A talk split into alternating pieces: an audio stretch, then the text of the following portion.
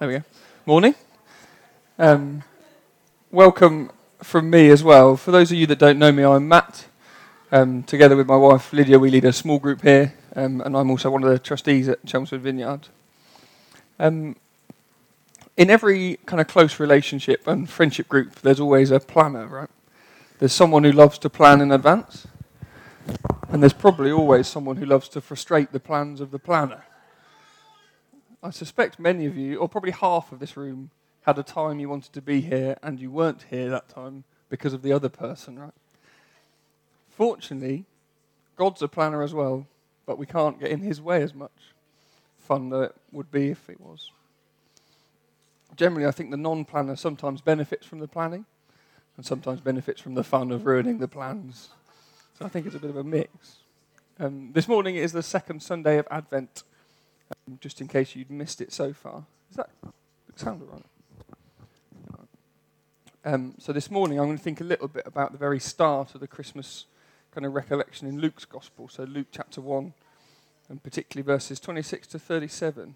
Uh, Luke was one of Jesus' disciples, and he wrote a book. And at the start of this book, he tells the very start of the kind of Christmas story and how Jesus came. I'm going to look at a little bit about God's plans and how God plans for us and how he planned for Jesus. And then I'm going to look a little bit about how he uses his people to execute his plans. And he has the power to deliver on his plans.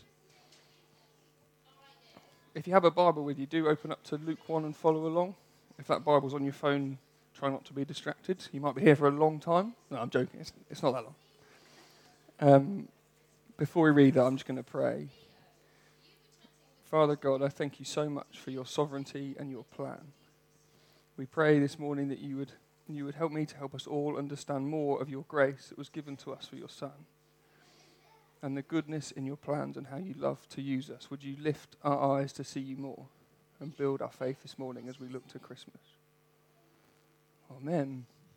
Um, first of all, we'll just start with verse 26. Uh, many of you will have read the kind of whole passage before, but this one I wanted just to focus on for a second. Um, as Luke rightly tells us right at the start, the passage starts in the sixth month. Sixth is a funny word to say, He say it a lot, so watch out for that as we carry on. The sixth month is the sixth month of Elizabeth's pregnancy. Elizabeth was Mary's, I think, fourth cousin, people reckon, but also the mother of John the Baptist. So Luke gives us her time, and then Gabriel speaks to Mary. But why does Gabriel speak to Mary? Because he was sent from God to do so. The Christmas story starts with God. Christmas starts with God. In fact, it started with God thousands of years before Elizabeth was even born. And it sounds really obvious to say, but I want to kind of flag that at the start that there is no Christmas without God. It has no meaning. God isn't a bolt on. God didn't use things that were happening to make Christmas. Christmas is about God, it's about the creator of the universe who became part of the world, moving himself in the person of Jesus into the universe that he had made. And what makes it more amazing is that universe was and still is in rebellion against him. But God came to the earth to save sinners, to save people. Jesus is not a bolt onto Christmas. Christmas is all and only about Jesus. It's a time when we celebrate something that God planned and executed, not for his own benefit, but so that we could come to know him, that we could be set free from our sin and our shame. And there's my kind of focus for this morning is God's plan to deliver us from that through ordinary people like Mary and like us. Um, we will just the next slide, please, Libs. We'll look at the rest of um, from Luke 26. As we're a bit familiar with this story, we're going to assign some roles, so keep you on your toes. If this side of the room, if Gabriel speaks, I want you to read it out. And when Mary speaks, I want you to read it out. Make sure you're paying attention. I will narrate in the middle and I'll give you some tips. Um, starting at verse 26 in Luke 1. Uh, in the sixth month, the angel Gabriel was sent from God to a city of Galilee named Nazareth, to a virgin betrothed to a man whose name was Joseph of the house of David. And the virgin's name was Mary. And he, Gabriel, came to her and said, Greetings, O favored one, the Lord is with you. But she was greatly troubled at the saying, not many of this side of the room look greatly troubled at the moment. Hmm. she was greatly troubled and tried to discern what sort of greeting this might be. But the angel said to her, Do not be afraid, Mary, for you have found favor with God. And behold, you will conceive in your womb a son, and bear a son, and you shall call his name Jesus. That's my fault, sorry. And he will be great and called Son of the Most High. And the Lord God will give to him the throne of his father David and he will reign over the house of Jacob forever, and of his kingdom there will be no end. And Mary said to the angel, How will this be, since I am a virgin? And the angel answered her, The Holy Spirit will come upon you, and the power of the Most High will overshadow you.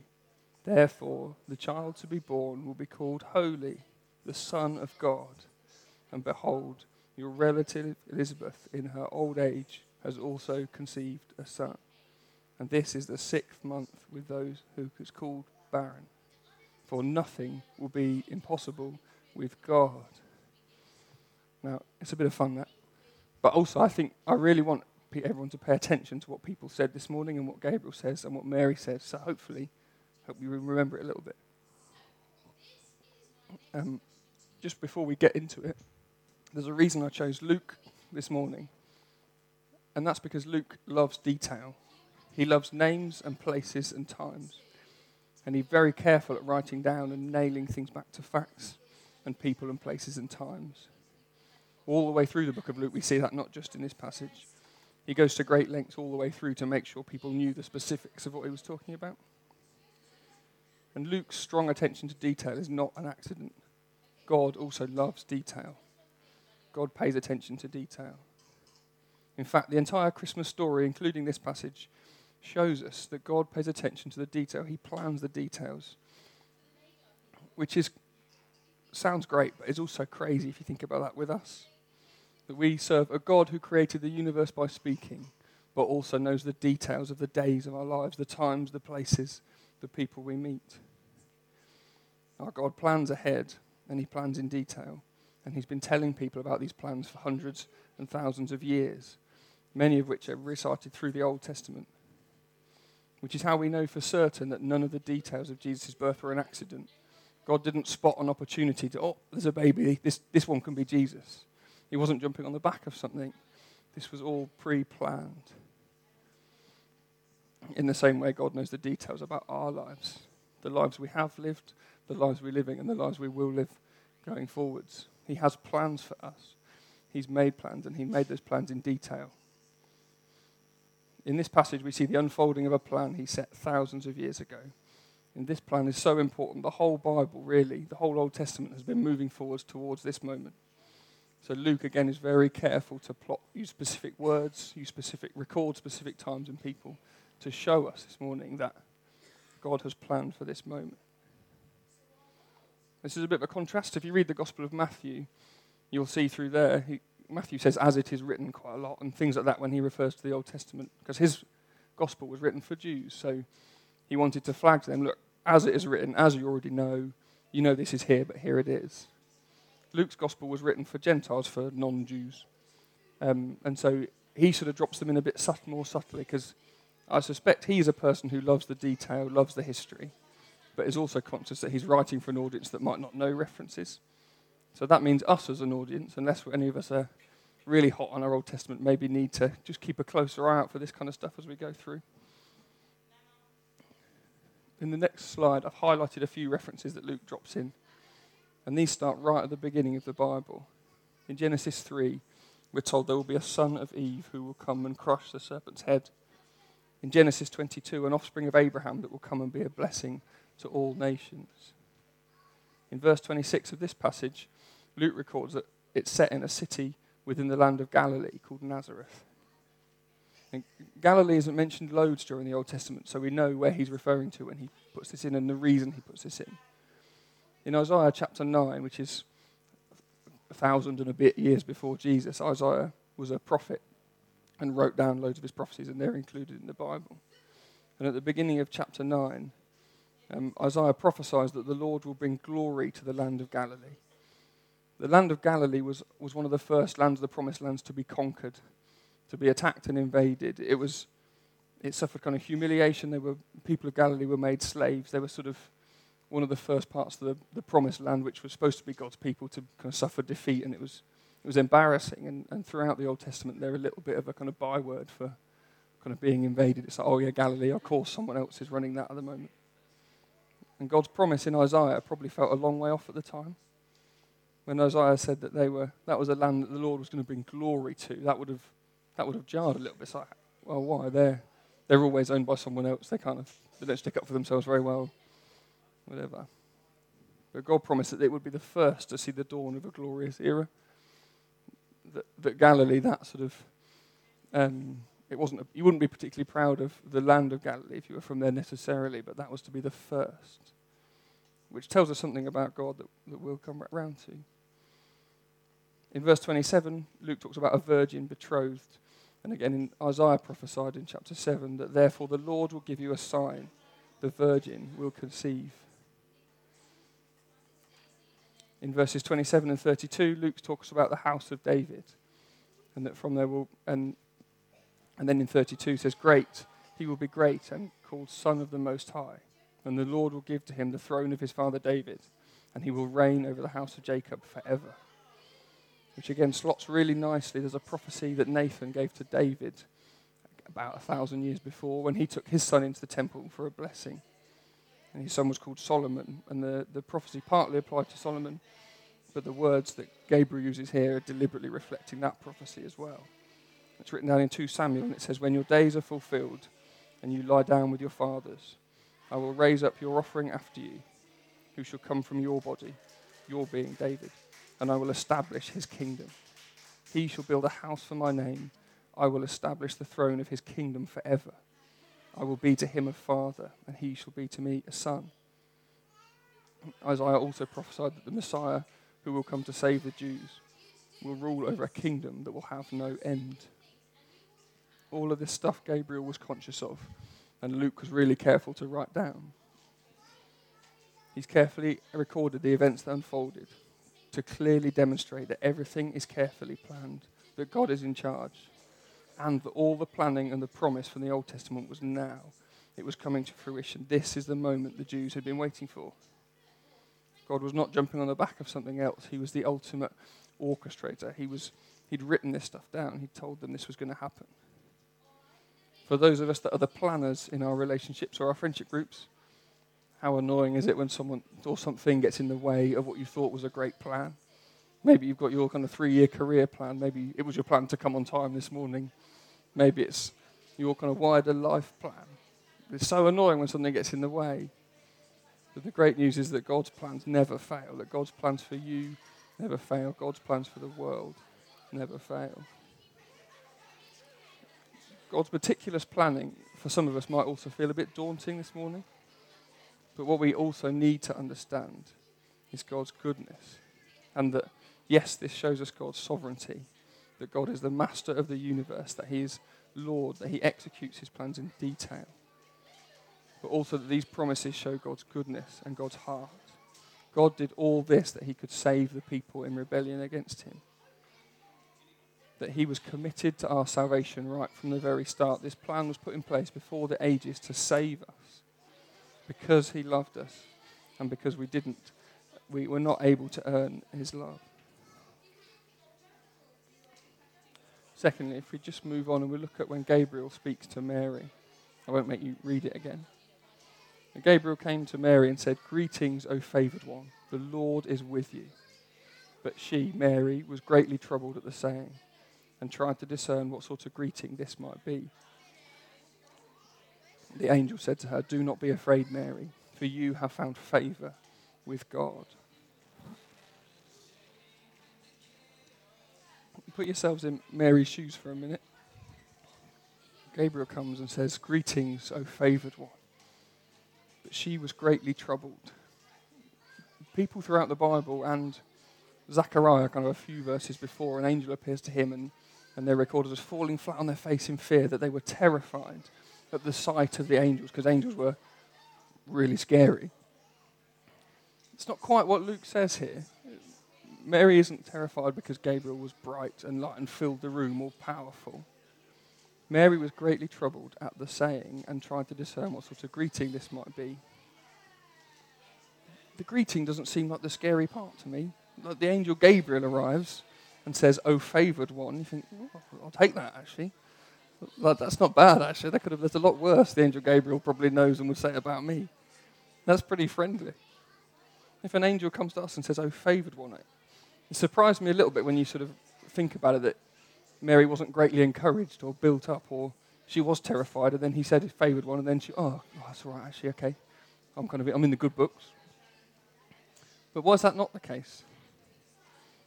We can't be 100% sure, but I think Gabriel gives us a clue when he responds, as you did so eloquently.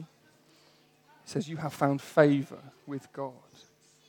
Gabriel repeats effectively what he said because he's keen for her to hear again that she is favored before he tells her anything else. Before he reveals God's plan to her, she needs to know this. She needs to understand. She shouldn't be troubled because it's the truth. Mary was doubting her standing before God, her position as favored. She was, she was troubled. That's not even just a bit unsure. She, it kind of it really disturbed her a bit. Maybe she remembered that these words had been spoken over great men and women of faith in the Old Testament, and, and she was, didn't feel like she matched up. Maybe she was really aware of her sin at that moment, and I don't know, she'd given Joseph a hard time for making them late 10 minutes before and felt a bit, oh no, I'm not, that, I'm not, I'm not good enough. Maybe it's because she was a young woman, and actually at that time, young women had no social standing or sort of right to be, no kind of social rights in the same way. Maybe she felt inadequate and not able to do what Gabriel wants. But Gabriel wanted Mary to hear before he'd asked anything that she was highly favored. And that's not because she'd done well. Gabriel and the Lord aren't big Father Christmases at Christmas time looking at a good list and, oh, you're favored and you're not. God hadn't judged Mary worthy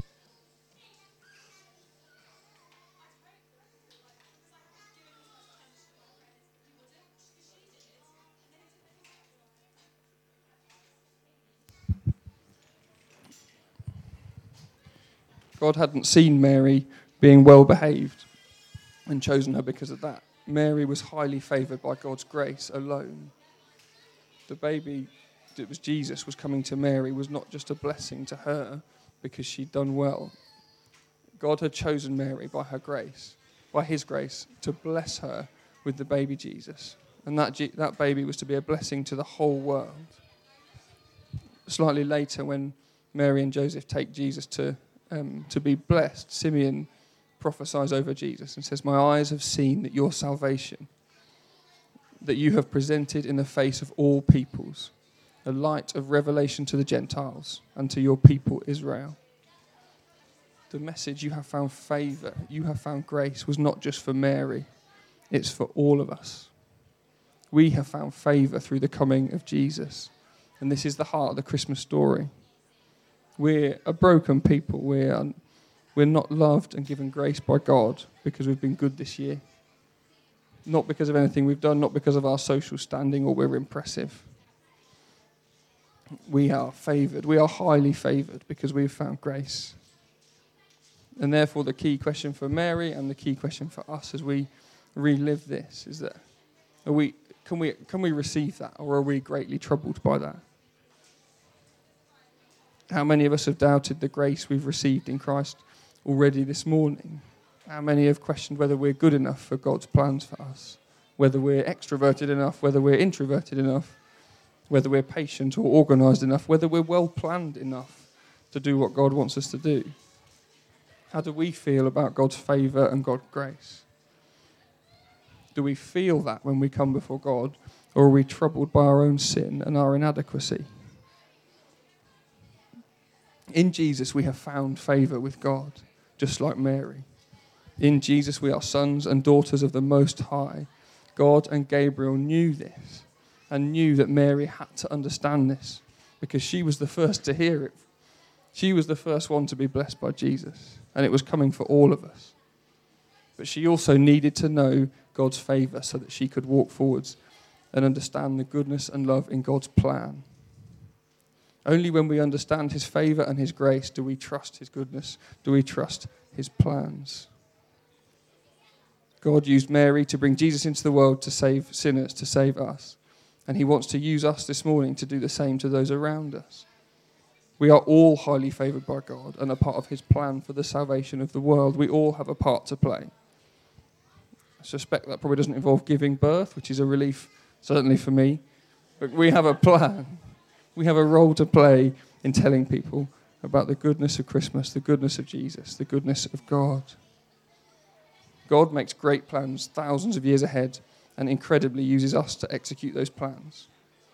But how can we trust that those plans will happen? How can we trust what He's called us to will come? If we look at when Gabriel speaks to Mary again in verses 34, it says, And Mary said to the angel, How will this be, since I am a virgin? And the angel answered her, The Holy Spirit will come upon you, and the power of the Most High will overshadow you and therefore the child to be born will be called Holy, the Son of God.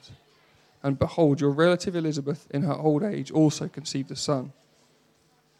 And this is the sixth month with her who was called barren, for nothing will be impossible with God. For nothing will be impossible with God. Mary's primary concern was how Gabriel addressed her. Was she was worried about, or she was greatly troubled by being highly favoured. Her secondary concern was practical, maybe even biological. How would this happen? How am I to become pregnant? How am I to give birth to the Son of the Most High? How often is our problem that we trust and believe God's plans and His promises, but we get worried about the details? Personally, I'm very happy with God's plan for my life and that He's got it all planned out and it's all for His glory. And He's called me to, to go and preach the gospel and, and, and to serve the lost. And but what does that look like tomorrow, when someone at work has something going on and I should ask offer to pray, or one of my friends has hurt their leg and I should pray for healing? How does the detail work? How do I respond in the moment to the small details? It's then, oh, I am not sure how this works, God. Like, is this is this the right moment? How much we get worried about details and we get caught up in, in moments. And I think Mary might have been doing the same here. But Gabriel's answer is fantastic. He says, The Holy Spirit. He says, The Holy Spirit will come upon you. The power of the Most High will overshadow you. Therefore, the child will be born. Don't worry about biology or practicalities. The Holy Spirit will come. Therefore, God will come and a baby will be born. There's no vitamin supplements or herbal tea. There's nothing you need to do at all. God will come. Slightly before this, in verse 19 of Luke 1, Zechariah is told about Elizabeth's pregnancy. And he, and he also asks how. And the angel Gabriel says, I am Gabriel. I stand in the presence of God. He, Zechariah says, Oh, Gabriel, how will this happen? I am Gabriel. I stand in the presence of God. Gabriel's like, You don't understand. I stand in the presence of God. If I say a baby will be born, a baby will be born. There's nothing to it. If you did tell you the practicalities, you wouldn't even understand. And Gabriel gives Mary a testimony about Elizabeth, who Mary knew well. She, they were related. Gabriel, it's almost like Gabriel says, if you need more evidence, look at Elizabeth. We know it's the sixth month of her pregnancy. You speak to her every day. She's always, her back's hurting, all this stuff is going on. It's real, it's happening. And on one hand, I'm not sure Elizabeth would have been overly happy about her description in the Bible. I think she's primarily referred to as old and barren, which I think in any other circumstances seems a bit harsh. But actually, in here, it's a testament to God's faithfulness and God's goodness. Mary was young and a virgin, Elizabeth was old and barren. And between them, they brought probably two of the most influential um, people ish who brought about our salvation. Salvation for the entirety of creation came through these two women. Gabriel lives in the presence of God, he knows the power involved. There's, no, there's not even a question in his mind about physics or biology or practicalities. Nothing is impossible with God, he says. This was all done in God's power because nothing is impossible for God. And if there's one message that sits alongside the grace of God in Christmas, it's that nothing is impossible with God. Virgin birth, nothing is impossible with God. How could God become a man? Nothing is impossible with God. How could a people, how could an entire solar system be saved from sin and darkness? Nothing is impossible with God. How can there ever truly be peace on earth? Nothing is impossible with God. How can sorrow be turned to joy? How can God bring what is dead to life? Nothing is impossible with God. And this is the message of Christmas. Forget Santa and Christmas trees and Christmas pudding. It's all about Jesus. God made a plan. He had the power to execute. He chose to use people to help. And nothing is impossible with God. He plans for our benefit because He loves us. And He loves to use us in His grace. And He's got plans for all of us in here today. And the extent to which you're comfortable with that or not might be the extent to which He's pushing you, but He is there to help, and nothing is impossible with God. If He's put something on your heart to pray for, if you're, if you're worried about talking to someone, if, you, if you're thinking twice about anything in your life, nothing is impossible for God. Let's be bold in stepping into what He's got for us this Christmas. We are highly favored and we can accept that. That is for us, that is for you this morning and let's step out into the world and do what he says because nothing is impossible with God. If you'd like to stand, we'll, we'll just pray.